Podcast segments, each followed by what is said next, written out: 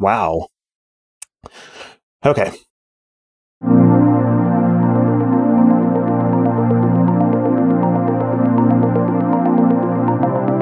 Brought to you by iland. This is the Cloud Bytes podcast, where we've brought together a panel of opinionated cloud customers, providers, and analysts to discuss topics related to how clouds are built, marketed, and consumed. Everyone has different needs in the cloud, so we'll debate the topic at hand and, at the very least, agree to disagree. Our goal is to provide good sound bites about how to manage your bytes in the cloud, and sometimes the best conclusion may simply be that the cloud bites. This episode is all about the different capabilities of different clouds and how customers can evaluate and integrate them. My name is Brian Knudtson, and I'm a cloud technologist for iland, and will be acting as our moderator for today's discussion. I'm truly honored that this episode's panel includes an all star group of IT industry analysts. Let's start by having each of our panelists quickly introduce themselves and their current role and a soundbite of their initial thoughts about what is important about being compatible in the cloud. Ciao, everybody. I'm Enrico Signoretti. I'm a senior data storage analyst for uh, GigaOM. So, what I think about uh, the topic on hand today is that customers are much more mature than uh, a few years ago. So after a initial rush to the cloud, it was you know cloud only. Now we have a, a more complex strategy that is uh, hybrid cloud. And in this strategy, we are seeing you know not just one major cloud and your own premises, but actually depending on your needs, some customers are starting to to pick up different clouds, niche clouds some, uh, sometimes, forgetting you know what they really need. Uh, the problem is still connecting these clouds or moving data across the clouds, but I think we are getting there. Hi, everybody. I'm Stu Miniman. I'm a senior analyst and host of The Cube. I've attended uh, most of the big cloud uh, events this year, as well as lots of other events, and talked to lots of customers. And I'll disagree a little bit with my friend Enrico here. While I think customers have made a lot of progress, I think we are still really, really early in determining what that overall, what are we solving for with cloud, hybrid cloud, multi cloud. When I talk to users, they don't use those terms necessarily. They talk about the transformation that they're going through. They're talking about how they modernize their applications and start to really leverage data. Data is really at the core of what is important when you talk about going digital, that buzzword of digital transformation.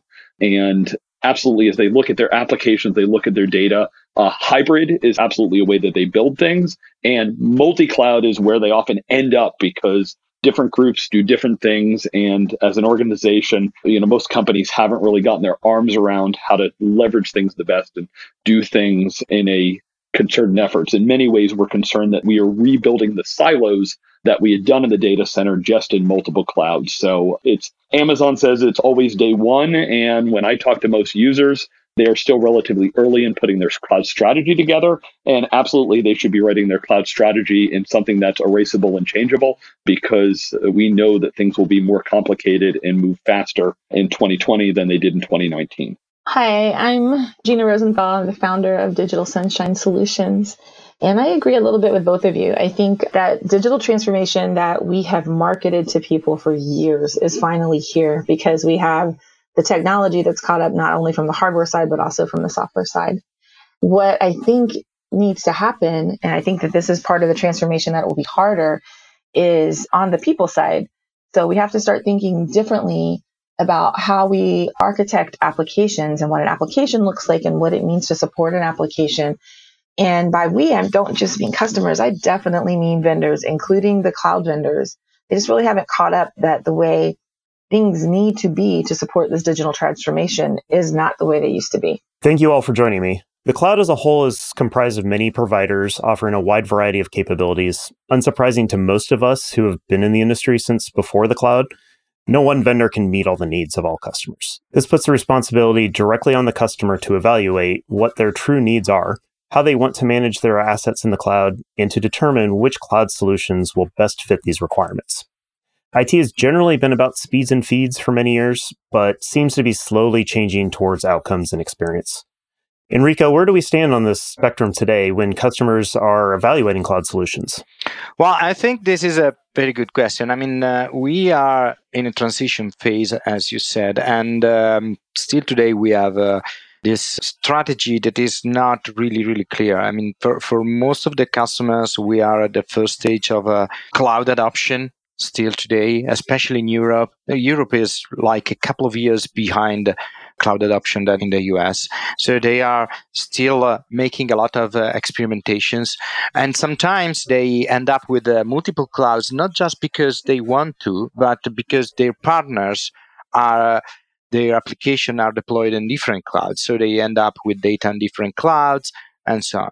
From a general point of view, I would say that uh, today we have at least three or four major cloud providers that are fighting for what we can call general purpose cloud. Okay, they can do a little bit of everything. Some of them do it better in some fields. Some of them are better in others, but they generally compete on uh, many of the same features. Okay, uh, the implementation is different, but again. And then there are a plethora of, uh, let's call them tier two clouds or and SaaS providers and uh, specialized cloud providers. And all of them are contributing you know with uh, sometimes better prices than the major clouds sometimes uh, very neat features. And uh, you don't know at the beginning of your journey where you will end up with but i talked with uh, end users uh, in 2019 and they wanted to do a single cloud strategy. And after a couple of years they ended up with two or three different clouds and now they are getting this uh, issue of moving data across the clouds and uh, syncing data set between clouds and so on. So it's uh, it's becoming complicated. As as Stu mentioned, yes. The, so the, the cloud silos is becoming a real threat for uh, many of these uh, enterprises, and it is happening a little bit slow. I mean, it's not that all in a sudden you have petabytes in the cloud and uh, you have to access from another cloud, but actually it's more common than a couple of years ago. Brian, if I can uh, comment on that, it's really interesting. Uh, you know, when I first became an analyst about 10 years ago, when we looked at the enterprise versus the hyperscalers, there was this huge gap. Hyperscalers would get their team of PhDs and they would build some cool application that is just designed with chaos monkeys and hyperscale and massive scale in mind, as opposed to the enterprise, you know, wouldn't necessarily have that team of really brilliant people to build things. So they would spend money to be able to leverage solutions that delivered simplicity. Um, it's where you got things like hyperconverged infrastructure and other areas to really make the enterprise's life easier because they need to worry about driving their business, not necessarily building some massive global scale. There's only so many companies that are the Googles Netflixes of the world out there. What has matured over the last few years is if you look at those really successful new companies, oftentimes we'll call them cloud native, they are builders. And it's not necessarily about scale at massive scale, but it is being able to respond to the business and be agile. Uh, the old trope you used to say is if you could make something, you know, faster, better, or cheaper, that was good. Uh, today in the market, really faster is what most companies need. If I can't respond to what's happening out there, uh, my competition might. If I have some new business opportunity or have some new way to leverage data or respond to the competition, I need to do that faster. And as I said, the enterprise used to want to build things and make it resilient. So, you know, I lived in enterprise infrastructure and you never want anything to break. So you would build it up and make it highly available and N plus X out there, as opposed to building it from a software standpoint, which is what the hyperscalers do. And I've really seen some convergence of this. The hyperscalers are sounding much more like the enterprise companies, but the successful enterprise companies actually are becoming builders. We see a real reversal of the old outsourcing model, and you see more developer teams really to build things. And this is really independent of whether it's in my data center or in the cloud, but is some of the cultural shift that Gina talked about and some of the most exciting conversations I've had in the last few years are companies that are hiring brand new workforce and they love building it and they love the challenge of it as opposed to the old I'm keeping the lights on and I've got some 20 or 30 year old architecture that I need to make sure that nobody sneezes on because it might break. So it's fascinating times out there. So I wanted to just ask Enrico something because some of the things he said was super interesting. But I wanted to ask about some specifics because you're talking about, you know, some of the companies you saw that said we just want to have one cloud a couple of years ago and that they had to migrate to have access to more than one cloud. Was that for the same application? Are they doing that because they're going to different clouds with different applications for specific capabilities? What's the application look like that's being hosted by these multiple clouds? So the company specifically, um, I was talking about a company I met a few months ago, and they started with AWS because you know it was the most complete environment. Uh, they found a lot of solutions. They find also a lot of engineers capable of building uh, architectures on top of it. Okay, and they were very happy about it. It was an healthcare company and a very young one. I mean, uh, started. Uh, if I remember well, in 2010. And in 2015, they ditched all their infrastructure and moved to the cloud. And after a while, they they started having uh, partners building uh, applications for them, and these guys wanted to do it on Google Cloud. And at the beginning, they thought, okay, it's not a big uh, issues, but actually, then uh, these applications started piling up data. So they are happy with the application because this application uses some some functionalities are available only on Google Cloud, so they are paying less for this application. Otherwise, they have to maintain the entire stack on AWS or building on a different software stack that was not uh, good enough for them. Okay, so they decided to go on a different cloud. The application works great, but actually now they have to access data on the two clouds. So it's creating a little bit of an issue there. I think that, uh, you know, maybe it was a question of maturity at the beginning. They don't want to change the structure of the application now. The two clouds are not really compatible from this point of view. And this is the kind of things that are starting to happen. I mean, this was an example, but uh, I had uh, many more uh, like this one in the last year. And, and I think that the issue is that there is some sort of lock-in even with the major clouds. They are not standard. So, and sometimes you choose a cloud not because it's the best one, but because maybe you have some uh, enterprise license agreement with uh, Microsoft, you're starting using that cloud.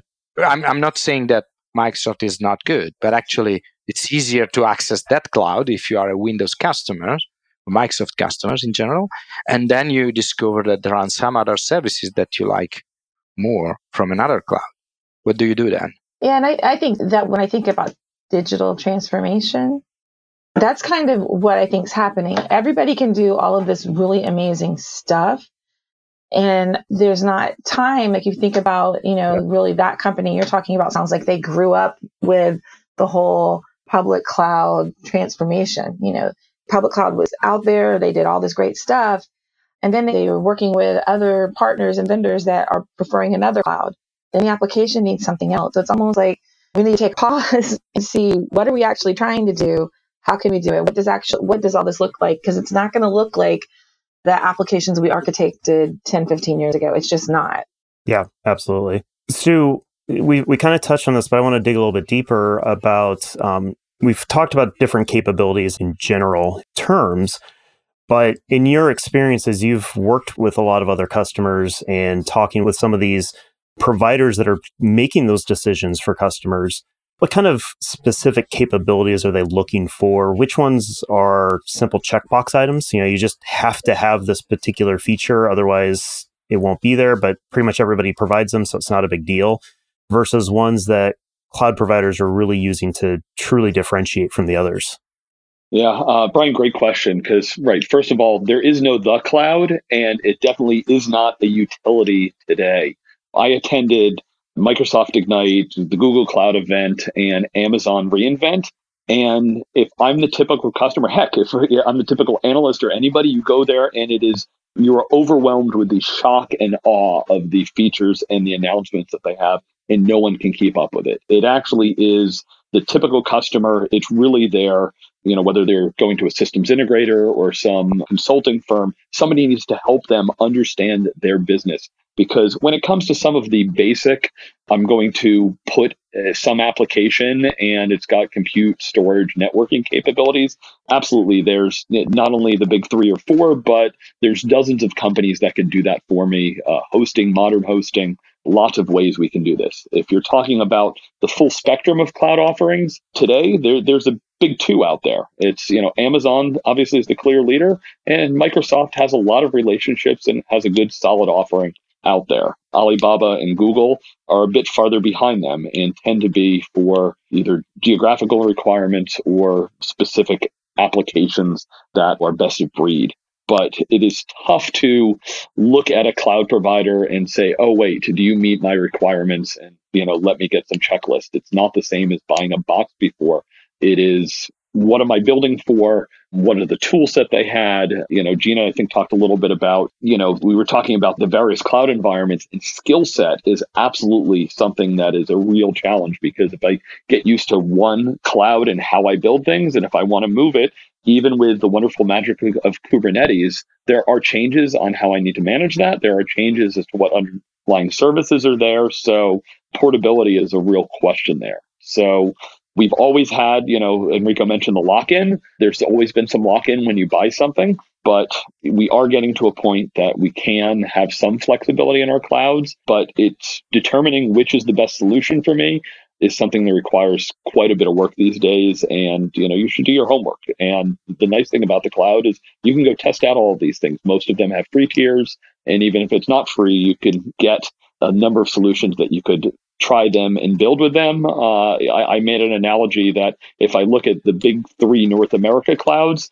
I felt like it was the Goldilocks. One of them is the smartest out there, and you know you better uh, you know pass the Mensa exam before you learn how to build on that cloud. One of them will meet you where you are, and it is okay for you to keep your legacy environment or do your great new developers there. And then you probably have a great enterprise agreement with them, and of course you're running O365, so you're already part of that solution. And heck, you might even be running Xbox too. But uh, and then uh, in between, we have the one that is the everywhere cloud because Amazon has every feature and everything that you might ever want. And you know, so is just right for you know eighty percent of the market. So it's uh, interesting times, and uh, you know, it, absolutely, uh, you know, I echo what they were saying before. Uh, most customers are going to have multiple solutions. I tend to say that in general, you will have a primary cloud provider and then a second and maybe ones beyond there will be for more point solutions. Of course, there are certain customers, I think, especially like large financials, that spread their risk and specifically will choose two providers so that for lots of reasons. But the typical enterprise uh, is probably not going to make the most sense to do that. I think there is another angle to look all this cloud thing. I mean, usually we talk about enterprise, but there are several types of enterprise, especially when we talk size in Europe, we have smaller enterprises, and many of them are not approaching the cloud the same way of the largest ones. For example, here in Europe, it's becoming uh, more frequent to, to meet these uh, managed service providers that are becoming more cloud brokers. It's like somehow the old you know reseller that you loved that were the guy that uh, answered at your phone at uh, every time of the day now they have a cloud portfolio in the backend and they help you to pick up the best solution for you or maybe for them i don't know. But but anyway they are acting as a channel for the cloud and they build on top of it. So you have multiple cloud providers now that use a, a channel to approach these uh, mid-size kind of companies. And you see that uh, they are not the, the major clouds or not for all the services at least. So sometimes you have uh, uh, cheaper services. Some in, in, other cases they have uh, you know a better way to organize the, the disaster recovery or backup or many other things. And for medium-sized, small-sized company, this is pretty good because you still refer to somebody that you know and uh, you can speak with. And in the backend, this guy meets uh, your needs with uh, multiple services coming from uh, different clouds. Sometimes they are also local services because you know regulations and stuff. So it, it's quite interesting how this thing is evolving. So it's not just a checkbox, or it's not that everybody has to have all the features. Sometimes it's just that uh, the way you are able to propose to end users the right uh, services makes a difference I agree with everything. And I think it's really interesting that Enrico brought up the whole idea of having that service provider to guide, especially small, medium businesses through what needs to happen. I think what's interesting to me is, you know, we talk about the three public clouds. And I think Enrico in the beginning mentioned that there's also these second tier clouds. And a lot of times the service providers own those and offer those and operate them based on what they know the majority of their customers need. And we haven't really talked about private cloud, which is still a thing because data gravity is a thing. And I mean, for goodness sakes, we still have lots of data in mainframes. So I think being able to understand how all of this needs to go together yeah. requires us to think beyond the hype that we hear from the public clouds. Yeah, Gina, great point there. Uh, you know, one comment I'll make on that is if I go back four or five years ago, uh, private cloud and all those service providers looked at the big public clouds as quote the enemy. Um, and oh, yeah. Today, most of them have direct connect to Amazon, Azure, likely Google, um, and therefore, when I'm looking at, uh, I had some great dialogues last week on Twitter. Uh, James Urquhart said when I when he looks at developers, the way that they build things from a microservices standpoint is hybrid because where I put my data and where different pieces of the application process uh, do matter for a lot of companies. So absolutely, you know that is a big reason why I might have something in my data center still because if there's a large amount of data there, if that's my you know system of record, I can't just up and move it. I mean, sure, I could drive a truck in right. and ship it off to the public cloud, but that is not an easy thing. Migrations we know are very hard. So right. when I see progressive companies out there, they are taking that look because you know my data center, my hosted data center, the public cloud, the edge environment. I need to think about all of these, and I need to be smart about what I put where. And absolutely, data has gravity, and we're not going to be moving it. That's why you know if you look at edge. 80 90% of the data will never leave the edge so it needs to process there but public cloud has been the center of gravity for a lot of growth over the last five to 10 years. So just one last point there. So, you know, people often talk about migrating to the cloud. And when I talk to most customers, it is my application and the way I build things is changing. And it is not a one time move. It is a constant adjustment and figuring out what do I put where. It is where I actually store my data probably isn't going to change that much. But the other pieces, as I expand and the ever growing footprint of what I touch, as a customer, you know, can change. Well, I mean, I want to go back to what you said about the big on-prem vendors seeing the cloud as the enemy. I mean, I we worked for the same company that called it the devil until like the last two or three years. Let's be honest, right? So I think that they've figured out, you know, okay, this is a real thing, and customers really want it. So how do we play? What I think now has happened. I mean, we were also both at reInvent last week. Some of the announcements that came out of reInvent were like, people have been doing this for years. The chip announcement was the one that blew me away the most. It's like, ooh, you guys made a chip. I'm sorry that the chip companies really are horrible at having sizzle in their marketing, but they've already done this. So I think, you know, the way that they presented it was as we are the most amazing company because we brought this to market first. They they didn't. And I think that it's now time for maybe the public cloud providers. And I think they're probably feeling the pressure of this too, of the on-prem vendors stepping up and saying, okay, you're right we need to have both. How do we make this work? Which is not, they're not being that democratized about it. Of course, they want a big old share of it.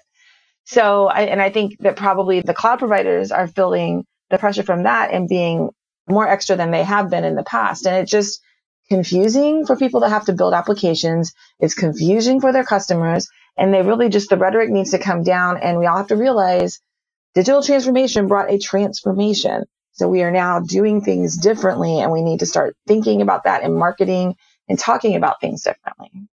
Well, don't you think, guys, that you know Kubernetes is somehow uh, is the promise to make uh, application migration easier. So at the end, you develop new application in a container basis for microservices. So, and uh, no matter where Kubernetes is, I mean, it could be hosted on your public cloud, it could be on premises, it can be whatever you want on the edge. Now we are talking more and more often about Kubernetes on the edge. And, uh, you know, maybe you don't move data, but uh, it's easier to move the application now, and the application can access data faster than in the past because you can have a direct connection to your cloud that it was not possible years ago. You know, SD-WAN is no longer a Chimera, it's something that it's possible to have very easily for almost everybody. So the, the connection are less expensive than in the past. I mean, they have a reasonable cost now. And so you can organize differently uh, your infrastructure and also how you deploy application. Yes, you can, you should always deploy your application as close as possible to your data. But actually, if you need uh, additional compute power now with Kubernetes, you can move the application. It's the same application, the same containers, just you can start them on another infrastructure and they can access your data. So maybe it's not a, that we are already there, but actually we are going toward that direction. Yeah. Yeah. And I like the direction you guys are talking about hybrid and multi cloud. And honestly, I don't subscribe to any definition of those because it's just so messy out there because there's so many different ways people are doing it and we call it different things. But I'd like to maybe, as we approach the end of this podcast, um, Gina, can you kind of start and maybe lay out some advice that you would give to customers that are evaluating their options in the cloud and as they look at the different capabilities and they look at you know these Goldilocks hyperscale providers that provide 80% of everything they need. They may not do it the best, they may not be the easiest, versus going out and looking at very best of breed and putting together, quite frankly, a similar architecture to what we've had on premises where we pick the best thing and we have to integrate it ourselves because the vendors aren't necessarily integrating the pieces for us. Right. where that might be different with the cloud or what should customers be looking for there? I think, um, I really do think people need to start thinking about building differently, right? Because before that is what happened. If you wanted to have applications, you had to build a data center. You had to forecast a long way out. You had to, because it was such a big investment to buy the servers and the storage and all and the switches and everything you needed to lock that down. So I think sometimes we think about it in those blocks still, like in the diagrams we put on a PowerPoint here's a server, here's the storage, here's where it connects, here's how it will connect to the cloud, and here's what happens. And I think we've got to start getting ourselves out of that mindset and go back to basics, really basics, and talking about the application. What is the application you're trying to host? And how critical is it? What priority is it? Can there be any downtime? If so, how much? If not, how much downtime is acceptable before you go crazy? and what is required to keep it up, whether it's on prem, public clouds, partner clouds, whatever, and then try to figure out how to build from there.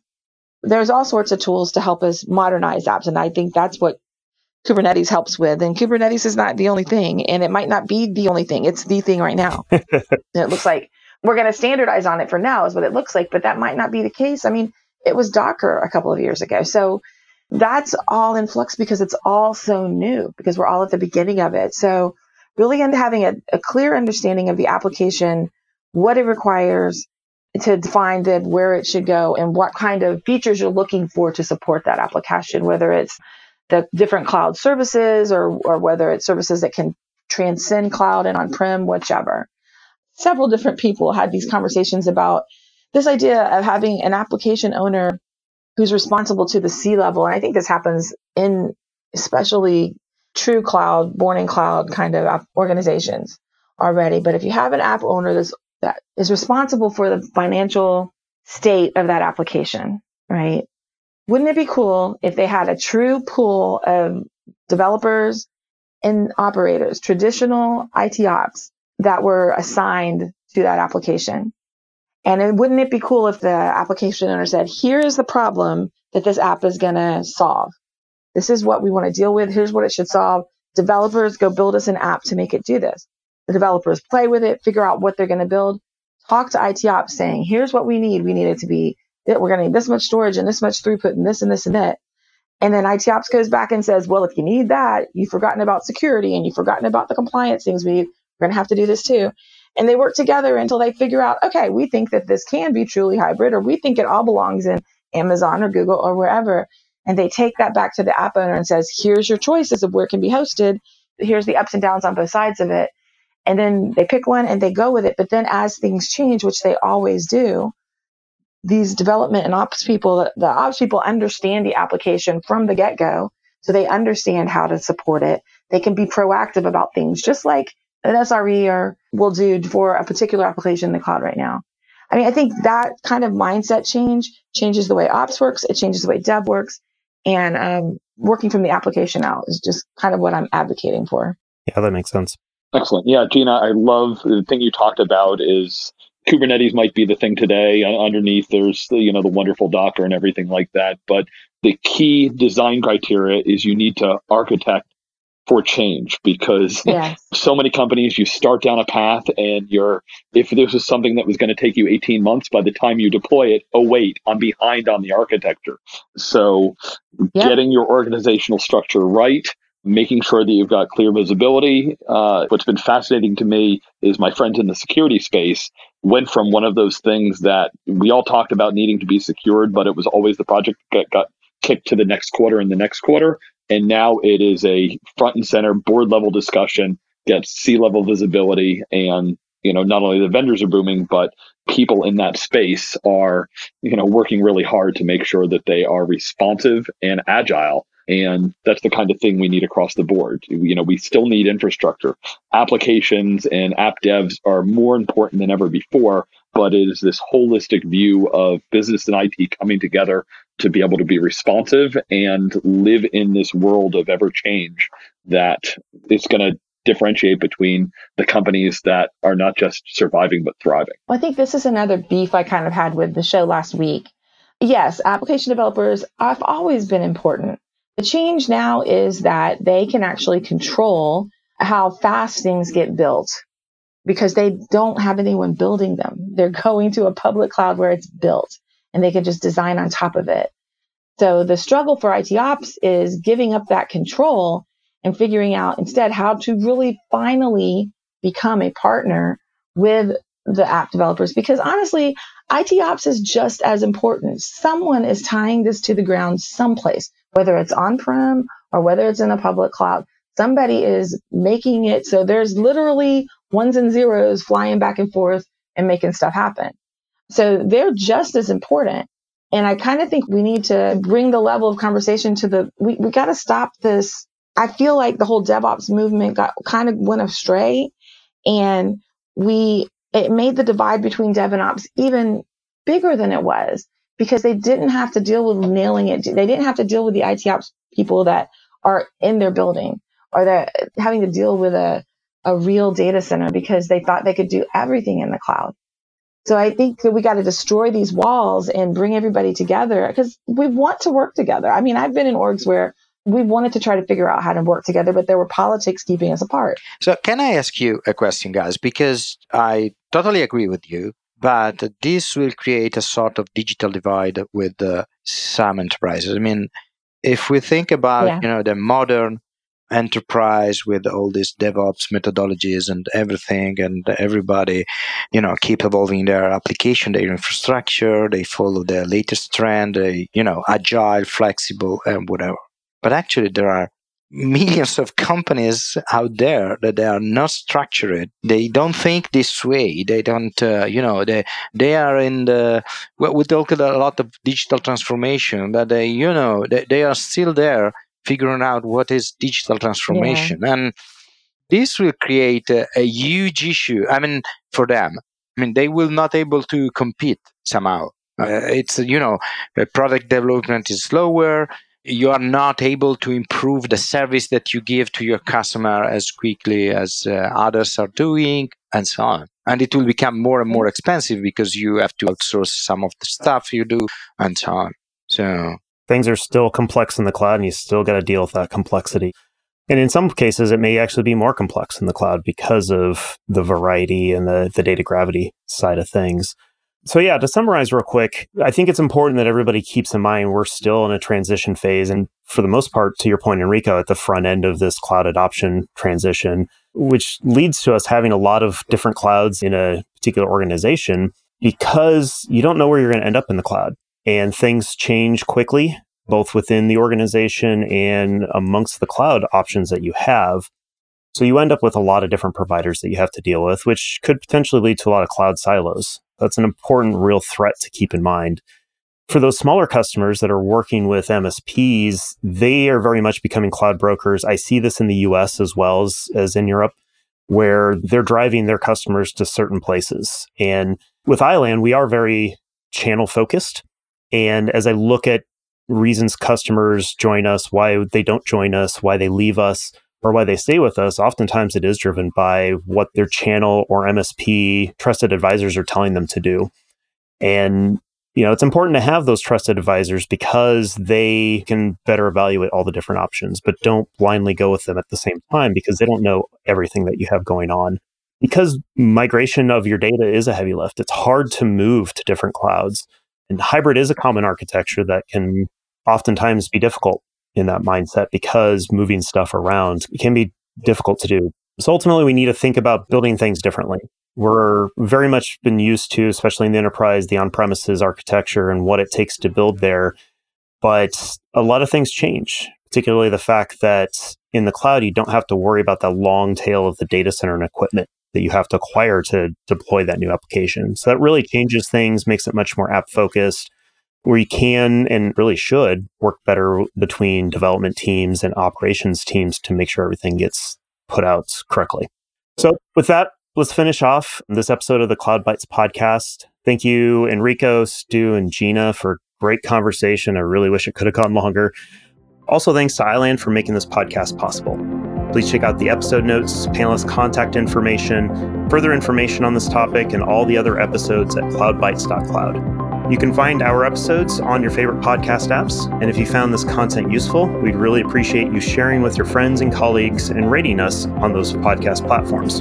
Thank you for joining us for this episode of the Cloud Bytes podcast.